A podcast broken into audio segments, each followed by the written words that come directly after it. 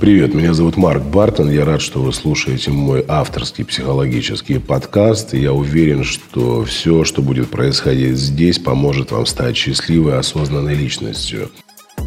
И раскрываю абсолютно разные темы. Это и самооценка, и самореализация, и сексуальность, и финансовое изобилие. Также я являюсь автором программы «Я такая одна, удобная или уникальная», которую прослушало уже более полумиллиона женщин. Если вы хотите стать счастливой и ответить на свои вопросы, в описании подкаста вы можете обнаружить ссылочку, перейдя по которой зарегистрируйтесь на мою бесплатную программу, в которой можно принимать участие из любой точки мира. Сегодня мы поговорим на интересную тему, да даже будет не тема, а ответ на вопрос, который я часто получаю от своих подписчиц – Марк, что, кто в вашем представлении идеальная женщина? Что это вообще за создание такое, идеальная женщина? Не знаю, почему женщин интересует именно мой ответ на этот вопрос. Возможно, потому что я транслирую ценность отношений мужчины и женщины. И сегодня я попытаюсь на него ответить. Ответить с мужской точки зрения, ну, наверное, в первую очередь с мужской точки зрения, буду руководствоваться исключительно своими убеждениями. Я не призываю никого думать так же, как я. У вас может быть свое мнение, у меня может быть свое мнение. Итак, идеальная женщина. Я, знаете, когда-то, когда мне было 16-17 лет, у меня была, был прекрасный пример модели взаимоотношений моих дедушки и бабушки. И я всегда удивлялся тому, насколько люди, которые прожили всю жизнь вместе, у них трое детей, а, причем судьба была не очень легкая.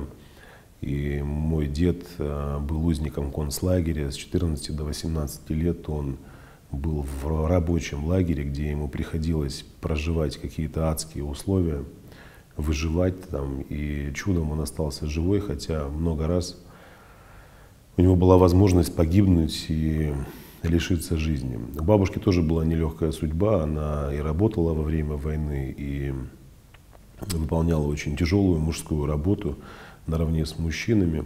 Естественно, вот эти сильные люди, сильные духом, нашли в себе возможности, нашли способности, нашли какую-то внутреннюю опору для того, чтобы в отношениях сохранить чувственность, сохранить э, любовь, сохранить уважение по отношению друг к другу. И мне всегда казалось, что отношения мужчины и женщины – это такой единый механизм. Один не может без другого. Да, то есть взаимодополняющие какие-то состояния. И у меня был свой опыт общения с женщинами, этот опыт был абсолютно разный. Я в этих отношениях был и последним мерзавцем, и я в этих отношениях сам оказывался в роли проигравшего. То есть я и изменял женщинам, с которыми был, и мне изменяли, и все это приводило, естественно, к разочарованию, к какому-то унынию. Но по мере своего взросления, по мере той осознанности, которая ко мне приходила, я все-таки сделал один простой вывод для себя. В моем понимании идеальная женщина – это та, которая честна с собой. То есть та женщина, которая не предает себя. И мне действительно было бы очень комфортно в отношениях с женщиной, которая не предает свои ценности, не предает свои чувства, не предает свои цели, не придает свои интересы. Потому что когда женщина начинает предавать себя, она это все воспринимает как жертву. То есть эта жертва, она вносится в отношения. Рано или поздно мне нужно будет вернуть долг. И женщина будет возвращать эти долги непредсказуемым для меня образом. И все-таки женщина, которая не предает себя, она себя любит. Она заботится о себе, она Э, понимает, что для нее важно, что для нее ценно. И если я соглашаюсь на отношения с такой женщиной, я тоже начинаю заботиться и ценить ее чувства, ее ценности, ее интересы. А, конечно же, женщина, которая не предает себя, она осознанная женщина. Она понимает, почему она не идет на такую жертву. С такой женщиной очень интересно, с такой женщиной очень ответственно. Такую женщину страшно потерять, такую женщину хочется боготворить и носить на руках. Совсем обратное состояние, когда женщина входит в отношения с тобой, она отказывается от своих ценностей, отказывается от себя, начинает предавать себя. И ты же не знаешь об этом, ты даже предположить не можешь, думая, что это ее естественное состояние, это ее естественное поведение. И уже в отношениях, когда они развиваются, обретают какую-то форму, ты начинаешь ловить себя на мысли, что оказывается все это было сделано а, искусственно, может быть неосознанно, но искусственно, для того, чтобы подчеркнуть важность моей личности, важность наших отношений. Часто так бывает, что в самом начале отношений женщина наделяет мужчину определенным потенциалом. Она видит в нем перспективу, она видит в нем некую предрасположенность к достижению определенных целей, состояний, но при этом не проговаривает этого вслух. Это тоже очень опасно. И все-таки женщина, которая не предает себя, у которой есть какие-то ценности, она э, говорит об этом мужчине в самом начале, э, озвучивает их. Например, для меня очень важно и ценно, чтобы в моих отношениях с мужчиной присутствовал диалог, чтобы мой мужчина мог со мной поговорить, чтобы он меня слышал и слушал. Слушал это не значит выполнял ее какие-то поручения, а слушал ее внимательно, был внимательным слушателем. Для меня очень важно, чтобы мой мужчина стремился к развитию, чтобы он не останавливался на достигнутом, а постоянно развивался, зарабатывал, а, обозначал свой статус в обществе. И вот когда она проговаривает эти ценности, мужчина дает себе оценку а, всему, что он, оценку тому, что он слышит. Я готов к таким отношениям или не готов к таким отношениям. И здесь, конечно, такой небольшой камушек в огород э, женщин. Вы очень часто для того, чтобы не потерять мужчину, прогибаетесь под него. Вот мне, честно говоря, не интересна женщина, которая бы про меня прогнулась, под меня прогнулась. Стала бы удобной для меня, э, на которую можно опереться. Мне бы хотелось э, видеть рядом с собой женщину все-таки наполненную, яркую, которая способна быть счастливой и без меня – Потому что когда женщина способна быть счастливой без мужчины, для мужчины это стабилизирующий фактор. То есть если я понимаю, что у моей женщины и так много интересов в жизни, она может быть наполненной и яркой без моего присутствия, это заставляет меня быть э, на одном уровне с ней, то есть совершать поступки и действия, которые покажут женщине, что ее состояние рядом со мной отличается от того состояния, когда она не со мной. То есть такая форма отношений с честной женщиной, которая честна с собой, она все-таки формирует такую взаимозависимую связь, да, взаимозависимый союз, где у мужчины нет возможности расслабиться и провалиться. То есть это расслабление, оно возможно, но оно не подразумевает попустительства какого-то, то есть пренебрежение женскими чувствами, женскими эмоциями, состояниями определенными. Если, например, говорить про какие-то э, бытовые э, вещи, то важно ли для меня, чтобы муж, там, женщина, например, была прекрасной хозяйкой, да, чтобы она там замечательно готовила, чтобы она следила за чистотой в доме. Мы прекрасно понимаем, что э, все эти состояние, все эти способности и умения нарабатываются. Но если у женщины не получается готовить так, как э, мне нравится, но этому можно научиться. А если э, у меня есть возможность сделать так, чтобы женщина не упахивалась дома, а пришла какая-то там женщина другая и за деньги убралась в квартире, ну это нормальное состояние. То есть я не придерживаюсь каких-то э, таких э, домостроевских взглядов на то, что женщина должна быть домохозяйкой, она должна быть супер поваром, супер э, этой горничной, супер э, любовницей.